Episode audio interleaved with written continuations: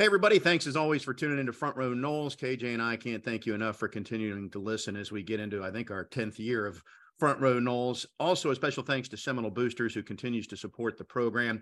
The schedule is out. Quick reminder your ticket and priority renewal deadline is April 18th.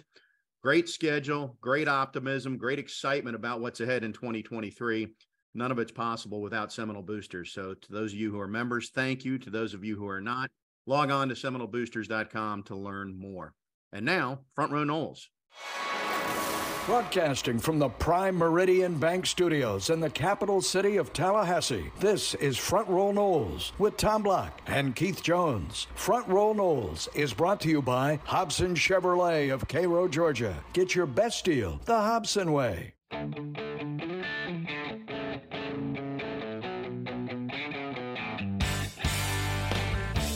Good day, everybody. Tom Block, Keith Jones with you. This is Front Row Noles. KJ, how are you, sir? I'm doing well. I'm doing well. Hey, how about how about the ladies and the guys finally getting well, the guys finally getting their act together, but both teams on the uh, little diamond sweeping over the weekend. That hasn't happened in a while. The ladies have done it quite often, but the guys not so much. Softball wins the ACC regular season championship, and they're in uh, ACC tournament week. FSU baseball still has another week before they get to that. Uh, I failed to make it out there. I, I had intentions, but uh, didn't pan out. But this women's team, I'm, I'm curious about this, KJ. This is, uh, it, it, feels a lot to me like the way women's college basketball used to be when it was UConn at the top. And there was a big drop after that. And you'd have three or four teams maybe that were Final Four caliber. And then there was another drop. Right now, Oklahoma's like 45 and one or something ridiculous like that, Keith. And so I really think this FSU women's team is pretty good, but Oklahoma's really good, and that's that's got to be frustrating when you have a team that dominant. Well, yes, but we talked about this last week. You know, this women's team, FSU's edition of the softball team this year, they're playing with a little bit of a chip on their shoulders because they they got bounced last year in a fashion and at a time that they didn't enjoy, and a lot of those ladies are back. I happened to watch the Oklahoma Oklahoma State series, uh, uh, one of the games at least that was last weekend. And you're right; they're they're both of those schools. Uh, Oklahoma, obviously number one, but uh, the, the cowgirls, as they call themselves from Oklahoma State, are really good as well. Uh, but FSU has risen to every challenge. I mean, they they they in Friday's game they sealed the ACC regular season championship, but there was no let off on, on the rest of the weekend. They they actually swept that series. So um, I, I, like their chances. I understand that that the competition is going to get much better, uh, but I like their chances. I, I, just I think Coach Alameda, eh, she's just got that it. We always talk about the it. She's just got the it uh, to find that little thing or or two to do during a series that really really helps them. And uh, I'm just excited for them. I'm I'm I'm hopeful that that it uh, continues for quite a while. Let me give our listeners a disclaimer here. Uh, typically, we tape the show, but uh, we're taping even earlier this week than normal, and that's due to my work schedule this week. I'm going to be out of town. So, as we talk, it's Monday night. so, we're steering clear of the guys that FSU hosted from the transfer portal this weekend, even though there'd be a couple of key guys if they commit. Uh, we'll be able to, but hopefully by next week, I'm sure by next week we'll know one way or the other on those guys because the the summer sessions will start at FSU next week, and uh, we'll get our Osceola insiders to weigh in. We're not going to hear from them tonight, but we appreciate uh, all that they bring to the program on a regular basis. So continue to to visit the Osceola and stay plugged in with Bob and Jerry and Kurt and Patrick and everybody. Uh, instead, we're going to catch up with an old friend, uh, Keith, and, and, listeners to Front Row Noles know that we do this once a year with Charles Davis, and uh, just a, a first-class individual. We, you and I could tell stories for a while, but I think the biggest thing, and this is a credit to him, he has not changed a lick since you and I were first working with him when he honestly was breaking into broadcasting. I mean, he had worked in athletics administration and he had worked at a PGA tour stop at Disney. And then he got involved with Sunshine Network. And so uh, I'm not sure if you get credit for his successful broadcast career or I do. Uh, no, he gets all the credit for that, but he's the same guy, and it's, it's always good to catch up with him. He, he's first and foremost, as you've mentioned, a quality individual. Uh, and you know, one of the privileges I had in doing 20 years of basketball with Deckerhoff, and you you worked with him on the football side, and and you know, we both were fortunate enough to do some baseball with Gene back when that was being done. You know, Gene's a quality individual. I mean, they're just he and Charles are just people that you want to associate with, you want to be around. If you need something and they can do it, they will. Uh, they'll reach out to you if you think you can contribute something to them. Uh, and with all his success, and maybe maybe not all of our listeners are aware of all the things that CD has done and is doing, but let's just say that uh, they fly him out to LA once a week uh, to do games and to do studio shows.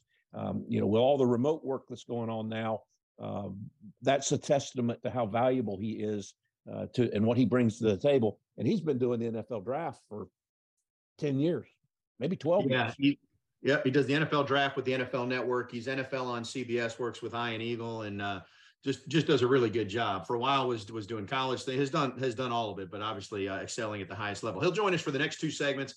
We'll look back at this past year's NFL draft, but more than that, we'll look ahead Florida State's going to be loaded. We might have to have him on more than just once a year, given that Florida State's going to have quite the haul coming up. Maybe we should send him a note to let him know. We won't do it draft week, but, but we may tap in a little bit. Anyway, the conversation with Charles Davis starts right after this on Front Row Noles. Front Row Noles is presented by Hobson Chevrolet of Cairo, Georgia. Get your best deal the Hobson way. Now back to Tom and Keith. Welcome back to Front Row Noles. Tom Block, Keith Jones with you, and really pleased to bring back uh, an old friend of the program to join us. Uh, joins us annually at this time as we open up the Earl Bacon Agency hotline, the Earl Bacon Agency, ensuring your future together. Say hello to NFL analyst, NFL on CBS, Charles Davis, and and and six more bullet points on the resume, I'm sure. But Charles, how are you, sir? I'm doing well. It's great to talk with you again, Tom. You, Keith. Thanks for having me on. It's always fun. Oh, we always love catching up, and uh, we left you alone pre-draft this time around. I'm going to give you the disclaimer now. Now we'll hit you a couple weeks in advance of next year's draft, but next year sure. FSU is actually going to be talked about in the draft. So love so it. we'll we'll have a lot to catch up on in advance. But but for it. yeah, for for our listeners' sake, give us an idea when the what does your draft prep look like? How long? How much? How much tape? How much reading? I mean, walk us through what's that what that's like. You know, Tom, um, you and Keith know know from having done games, right? From having done just work, whatever our job is, right? All of those things, and anyone who's watching, listening to us can relate the exact same way. Whatever your job is, you're going to do that amount of preparation for whatever is coming up.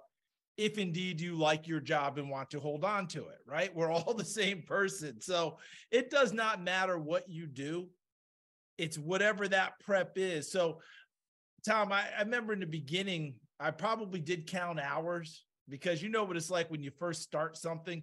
You want everyone to know just how hard you've worked. And I was up till such and such an hour doing such and such a thing. And, you know, at the end of the day, no one cares.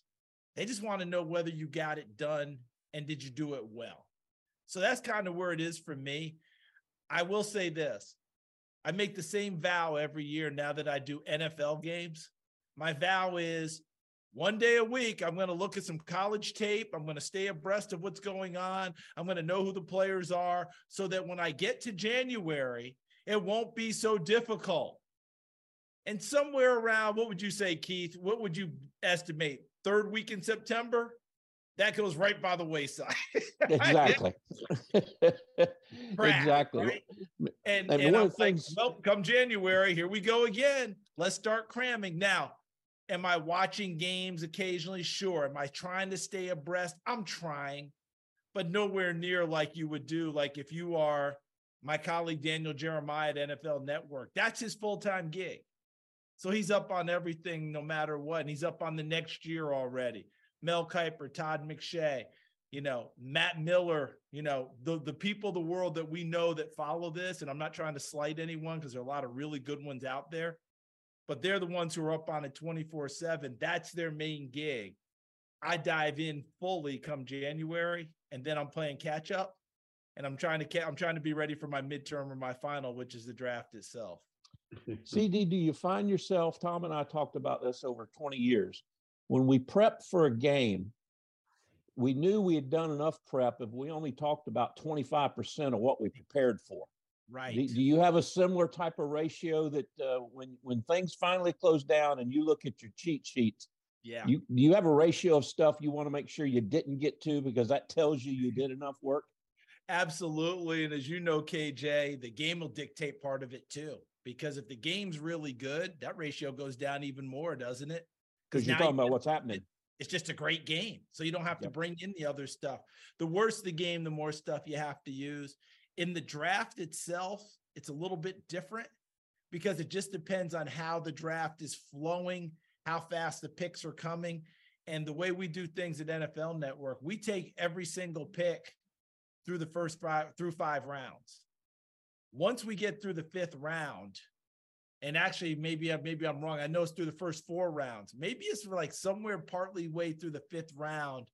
Now we're not taking every pick, and we'll go back and recount the last ten and then you can kind of cherry pick a little bit. If you're not as up on one player, you can go, well, this, uh, you know, Joe Blow over here, he went that sort of deal. But I think the goal for all of us, like if the three of us were doing it, I know you guys really well, having been fortunate enough to work with you both. Let's say the three of us were doing the draft. I think the three of us would call it a success in a lot of ways if at the end of the draft, none of us looked at each other at one point and all three of us didn't know a certain player. You know, I think among the three of us, we should have it pretty well covered.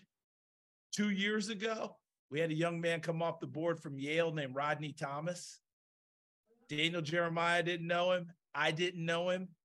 Peter Schrager was on the desk, but I don't hold Peter to that standard for us because his role is way different. He's much more of a background information guy He's not the one who's supposed to be grinding tape and knowing these kids.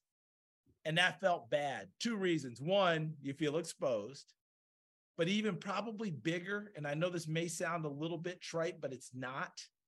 I feel like I'm spoiling that young man's day. Like that's a very important day for him. And the idea that me and Daniel can look at each other and go, well, we really don't know this young man. I feel like I'm hurting his day. I feel like I'm devaluing who he is. And that bothers me. This year, we didn't have that. Most years, we don't have that. And I consider that a success when we're able to talk about each kid because to me, they deserve their due. Charles, before we uh, dive in, uh, you know, regarding next year, and I want to talk a little about the effects of NIL on guys making their draft decision, but the obligatory FSU had one guy picked this year, Jammie Robinson, goes to Carolina. We saw him play for two years. Keith certainly is a former safety, and you as a former DB. I don't know if you hone in more on that position, but what did Carolina get? What do you think the future holds for him at the next level? I think he went to a really good team for him in, in so many different ways for this reason, especially. On the back end of their defense, there's a young man by name of Jeremy Chinn. I don't know if you guys have had a chance to see Jeremy play during his time in the NFL, or if you saw him when he was at Southern Illinois or or what have you but he's one of those versatile hybrid type players that can play close to the line of scrimmage, can play all the way in the back, can play more of a linebacker. And he has a major impact closer to the line of scrimmage. And in his career, he's done both, where he's been a, a safety playing on the back end, and he's been much more of the hybrid guy. They've got a brand new defense coordinator in Ejiro Evero, who comes from Denver. And you remember, you know, Justin Simmons, they're all pro safety. You know how they use Justin in Denver. I think they use Jeremy Chinn very similarly, which to me opens up space for Jammie Robinson to play more of a back safety, even though you guys know when he arrives, he arrives with a boom. Okay. But if he can help himself a little bit and play more of that pure safety role, I think that'll allow him to get on the field a lot quicker with Carolina. Because I really think Jeremy Chinn's going to be all over the place and will be more closer to the line of scrimmage than he will be anywhere else. CD, we're we're talking ahead, and obviously you haven't prepped, and we don't know what it means. But Florida State will not have one kid drafted next time. There may be as many as eight or ten. Right. What's the what's the perception? Uh, is Florida State coming back in the eyes of the NFL talent scouts, or yeah. or is this still a year or two away? No, no question about it, KJ. I heard that this year from different scouts when I was talking about different people. Like every time Jammie Robinson's name came up, because that was the name that would come up most often with NFL people. I would get more times than not that same scout, personnel person, GM, whatever, saying, "Yeah, but next year we're back to more of a normal Florida State deal." Like it, this, this is this is unusual, and usually it would come with Yeah, you know what that's like, Davis. You're a Tennessee guy. Remember how barren it was? Heck, DJ was making jokes about the number of App State guys going ahead of you. So you understand Florida State's coming back. And, and, and that's kind of where it is. So that doesn't surprise me at all. I mean, last year's season, winning 10, winning the bowl game, it's a great announcement that, hey, hey, hey, hey, they're working their way back. And this is a nice thing to see. And let's just be frank about the whole thing. Florida State means great TV ratings. People like Florida State on TV. And when Florida State's good, that means a lot. Florida State is a national name. They gave up being a regional name a long time ago. And people like it when they are good. Because when they're good, it increases the inventory of what we're talking about in, in terms of games and TV. Florida State playing Notre Dame, Florida State playing Clemson, Florida State playing Miami, Florida State playing Florida, and whatever other non-conference game might kick in, like in recent, like what we have last year, Florida State LSU. This year, I think it's in Orlando, if I'm not mistaken. Those games mean a lot to people across the country, and it means a heck of a lot to TV executives. Charles, I want to ask you about one guy in particular, and you know, I mean, FSU it'll depend on how this year plays out. But I mean, Johnny Wilson's still going to be six foot seven next year, right? So the NFL is going to like him, and Jared Verse is still going to be a freak athlete, right. so he's going to go pretty high. But I feel like Jordan Travis could win the Heisman, and Florida State could be unbeaten, and he could throw 30 touchdowns and no picks. And at the end of the year, he's still going to measure out at six foot and a half inch or whatever his height is, and he's not going to have those measurables. But the NFL has changed in, yes. in terms of who's succeeding, and I'm just curious what you think Jordan Travis equates to, uh, both in terms of draft position or could equate to, and and next level. Well, you know, Tom, when when we get to a Jordan Travis, this is where this is where I am on all these quarterbacks now. I think all three of us remember when a guy kind of emerged, you followed him all the way through, but what you saw, you just watched it get honed you kind of knew who he was probably a sophomore year, maybe junior if he didn't start until until then, whatever it was. But think about in recent years, Joe Burrow went into his senior year literally with a third day grade, meaning fourth round. Okay. Came out and was the number one pick in the draft after one more season at LSU. Zach Wilson, we can talk all we want now about him being a bust in New York. That still remains to be seen down the road, but obviously he hasn't met expectations. But again, the year before he came out, he had a third day grade on it. He's number two pick in the entire draft. I sit and watch these guys now and say, okay, let's let, let's give them that extra year and see where it goes and see how it matches up with everyone else that's coming out at the same time. Bryce Young, Tom, you uh, you you just mentioned the size of Jordan Travis. Bryce Young smaller. He's number one pick in the entire draft. No one was really, I say no one's worried about it. It was a discussion point, but obviously not to the point that it kept him from being that guy. The rules of the game have changed. He, you played during a time, I think, when the transition maybe was starting, but we weren't quite there in terms of the hits on quarterbacks, the hits that you could put on receivers downfield, all of those things. Like when you put your forearm right into a guy's goozle, we replayed that and celebrated it. Now you put that forearm through there, there's going to be a flag, you're going to be out of the game, you're going to be all that other stuff. It's a different deal. I've equated it this way. Think of the quarterbacks you played against, Keith. Think of the quarterbacks that ruled the NFL, Tom, during our growing up and formative years. And then you meet them and the first thing that goes through your mind is, my goodness, these are some large human beings. You're exactly right. Back then, mastodons ruled the earth. And if you couldn't hold up with a helmet in your back and a forearm around your neck, and heck, remember Joe Turkey Jones back, uh, back suplexing Terry Bradshaw on his head? And it may have gotten a flag, but Joe Turkey Jones wasn't kicked out of the league. Now he would be. Now the the smaller quarterback can play and adjust. So for Jordan Travis, I think he's starting in a good spot where rising can happen. I think in the old days, as you pointed out, with his size and where he is and how people look at him, I don't know that that's there. I think that there's an opportunity. Let's just put it to you this way Everyone said Stetson Bennett was not an NFL quarterback for three years, and he won two national championships. And by the time it was done, even with some questionable off-field activity, he went in the fourth round. It can happen. It can rise. We've seen it. Joe Burrow, when you meet him in person, you're not going to be blown away by his size. It's not like Dan Marino walked into the room. It's not like Boomer Esiason walked into the room. Peyton Manning walked into the room. Those are really large, tall, big people. These are normal, average sized people who are doing quite well. We're talking with Charles Davis on Front Row Noles, catching up with an old friend. We'll continue our conversation here momentarily. Stay with us on uh, FRN. Be sure to subscribe to the Front Row Noles podcast and follow at Front Row Noles on Twitter. Now back to at underscore Tom Block and Twitterless Keith Jones. Yes, you heard us right in the Prime Meridian Bank Studios.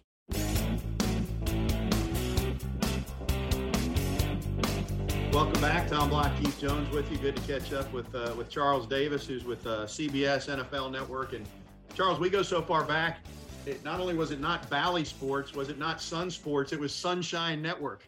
Yes, sir. Yes, sir.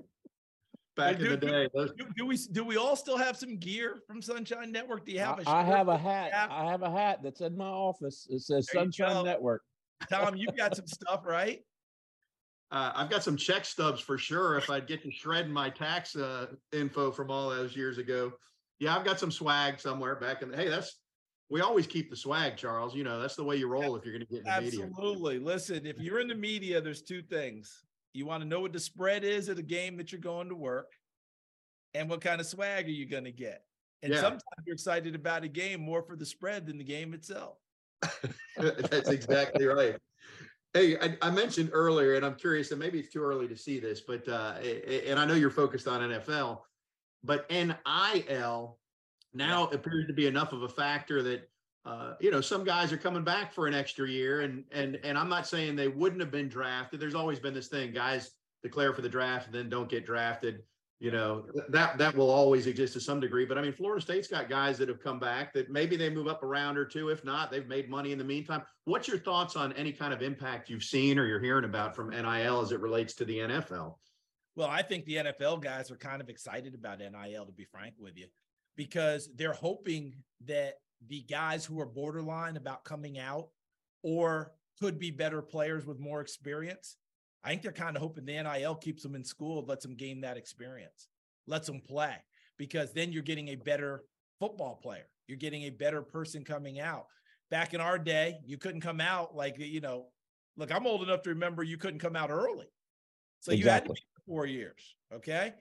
Then it became okay, you got to be on campus three years and what have you. So you were getting that. Okay, that that's cool.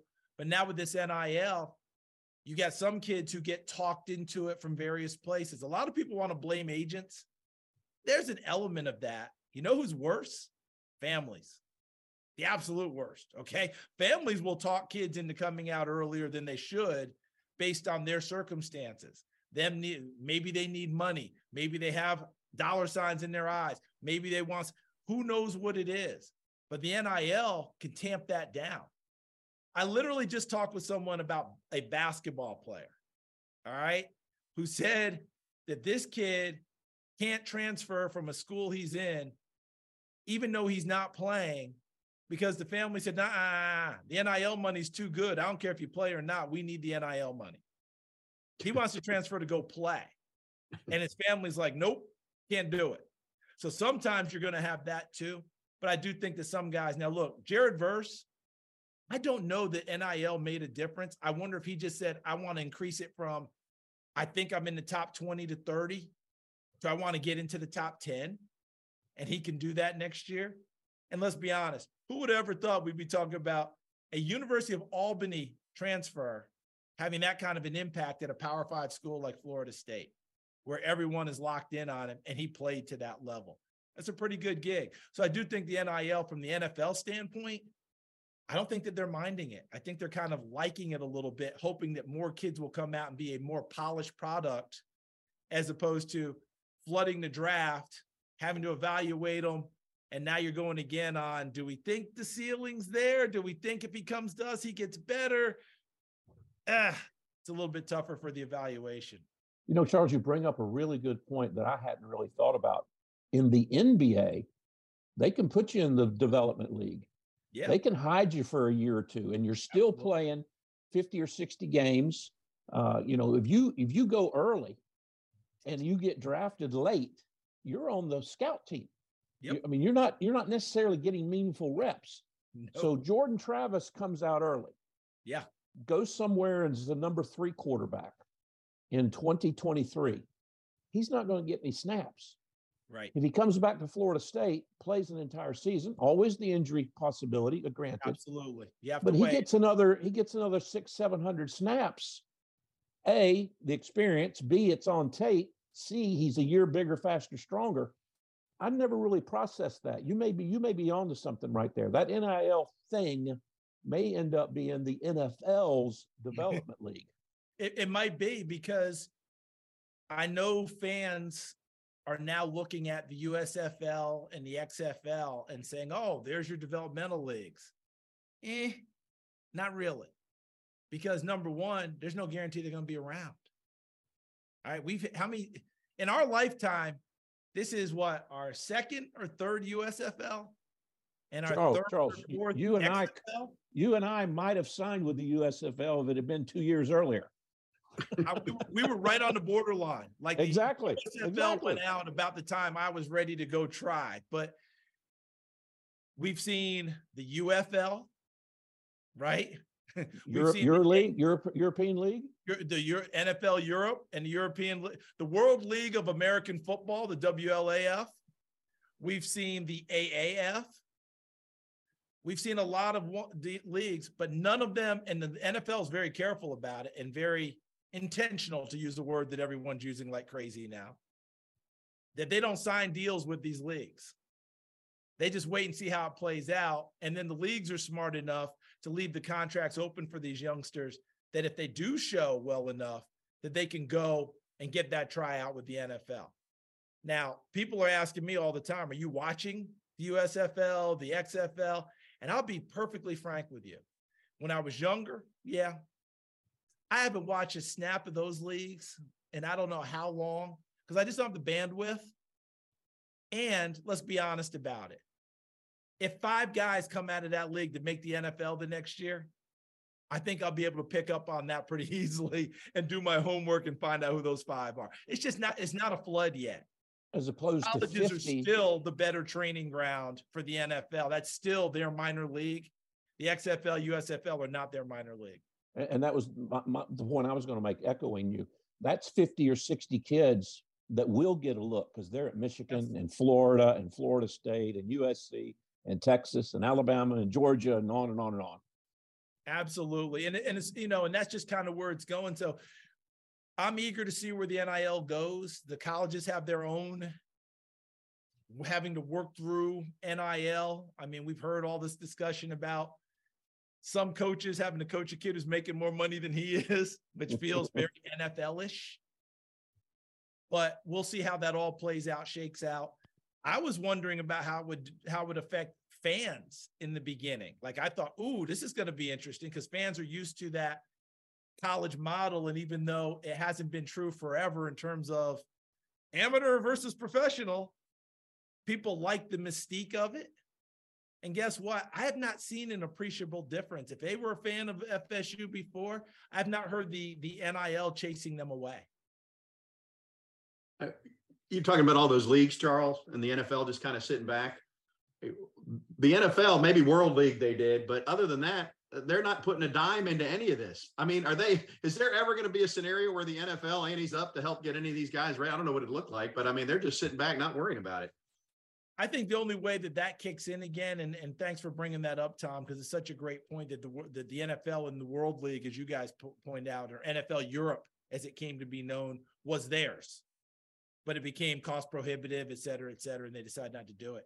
I think the only way that happens is if somehow the collegiate model goes in a whole different direction, and I'm not sure what that would be, but why would you put anything into it if you're the NFL? When you have your training ground there And by the way, with how the money has increased for coaches, or for for obviously the players in the NIL now, the whole deal, you don't need to put any money into it. Other people are taking care of that for you. And really good coaches don't have to jump to the NFL to make good money now. They can stay in the college game and continue to coach them up there, and the coaching continues to be good. Yeah, but now they got to recruit the same kid every year he's on Every campus. year. Yeah, they're happy to go to the NFL. Yeah, you know, it's funny. Wouldn't you love the three of us to be flies on the wall every year, as you pointed out, Tom? Because all my coaching friends, and I'm sure they've told you the same. Let me know if I'm wrong, please. They have a meeting in the after the season's over. And that meeting is here are the guys on our team currently. Who are we re-recruiting to keep? And who are we okay with if they want to take a hike and go, they can go. We're going to give them give them an invitation and make sure they know how the, the transfer portal works. Just ask Deion. Absolutely. Just And ask Deion. nu- and here it is, one eight hundred transfer portal.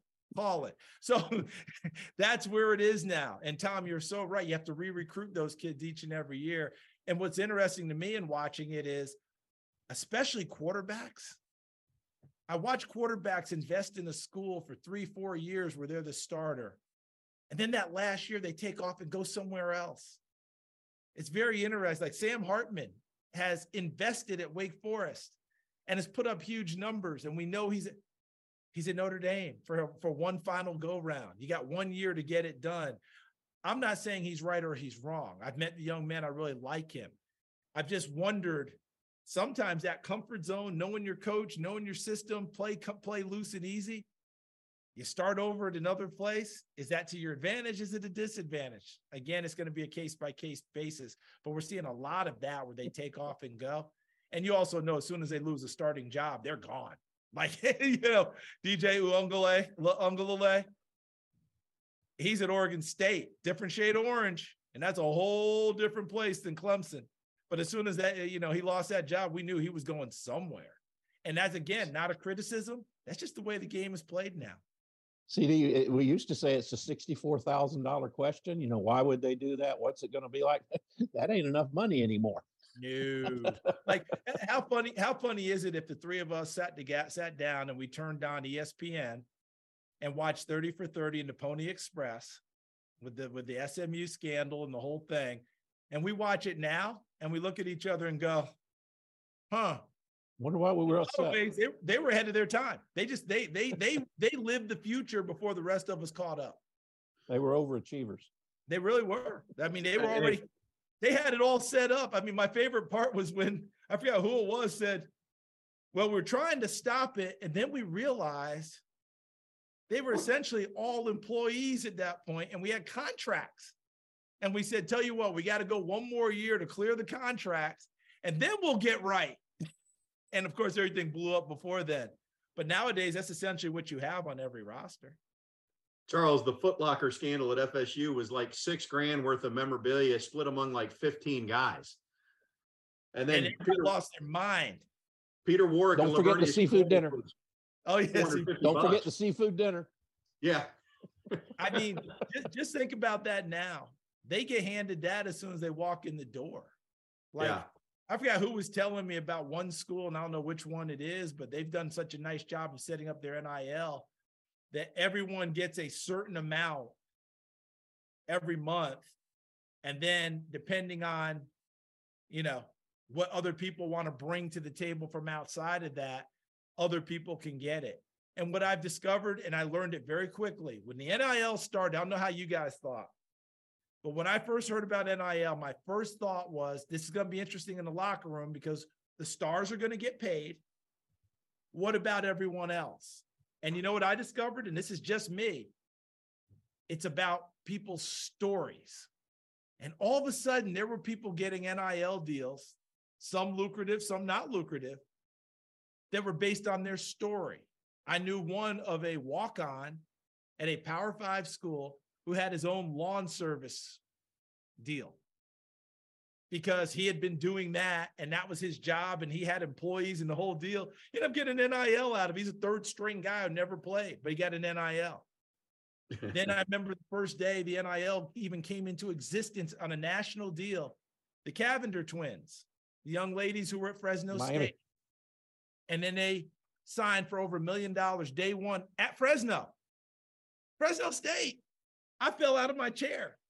And then I researched them because I said, okay, they're very attractive young ladies. Is that what the story is? And it turned out that was part of the story.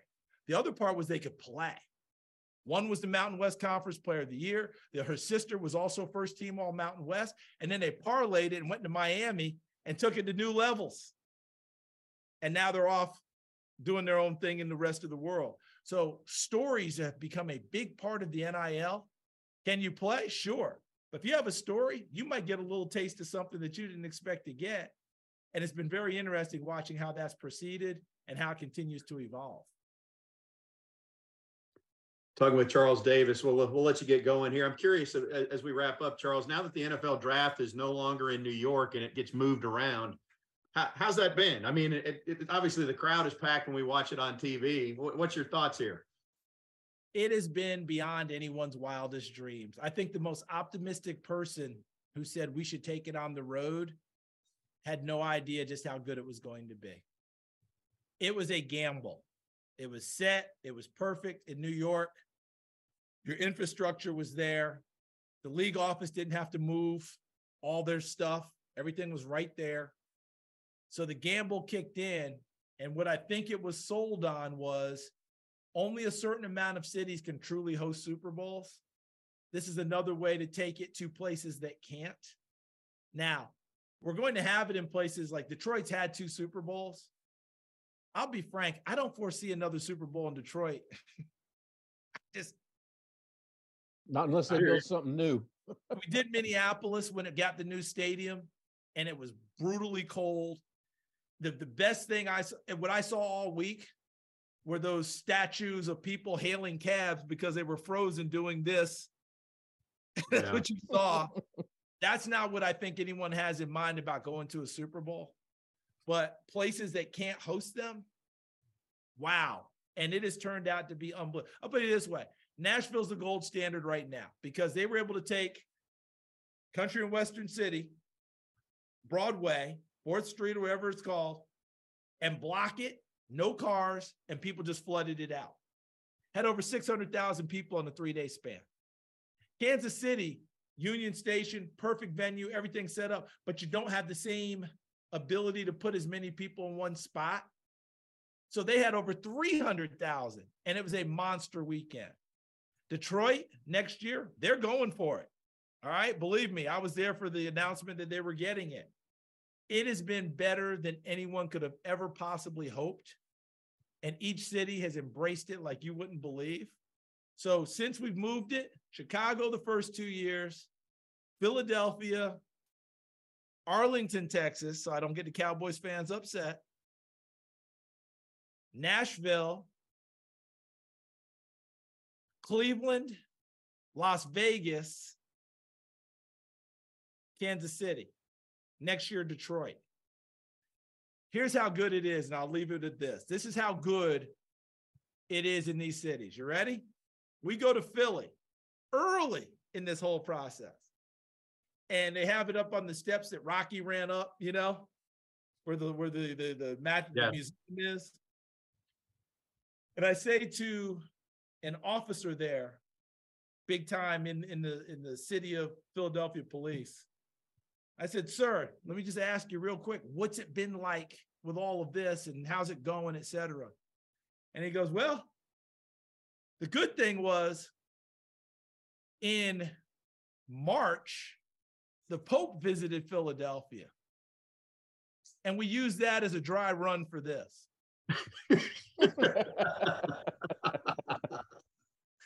The Pope was a dry run for the NFL draft. Now think about that. Wow. Well, All over. I said, Are you kidding me? The Pope was a dry run.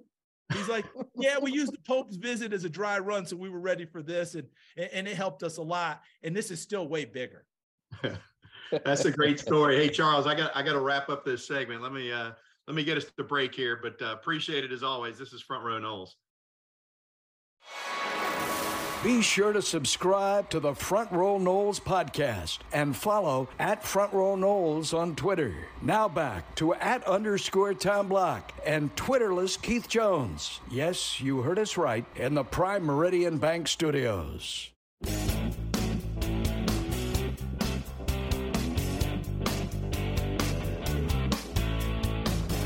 Back on Front Row Noles, Tom Block, Keith Jones, and man, always always great to, to catch up with Charles. And uh, he, he left us with a good story there.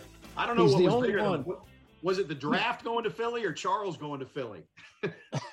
He's the only guy. That's a good question, but he's the only guy that can weave a story with the Pope being involved in the NFL draft and, and make it sound right and, and make it sound good.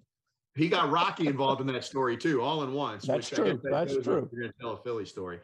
Uh, anyway, uh, great, great to connect with him and and uh, good insight as always. Uh, we uh, we ran so long with him. This is a pretty short segment. We'll we'll do this again next week. As I mentioned at the start, the, the disclaimer here, folks. We we recorded the show early in the week because I'm out of town midweek for uh, for work. So we'll get back to transfer portal business and what that means for Mike Norvell and the Noles uh, when we do this again next week. Does that sound like a plan, KJ? It is a plan, Tommy. All right. Well, we uh, we appreciate everybody tuning in, folks. Have a great week. Till next week. He's Keith. I'm Tom, and this is Front Row Noles.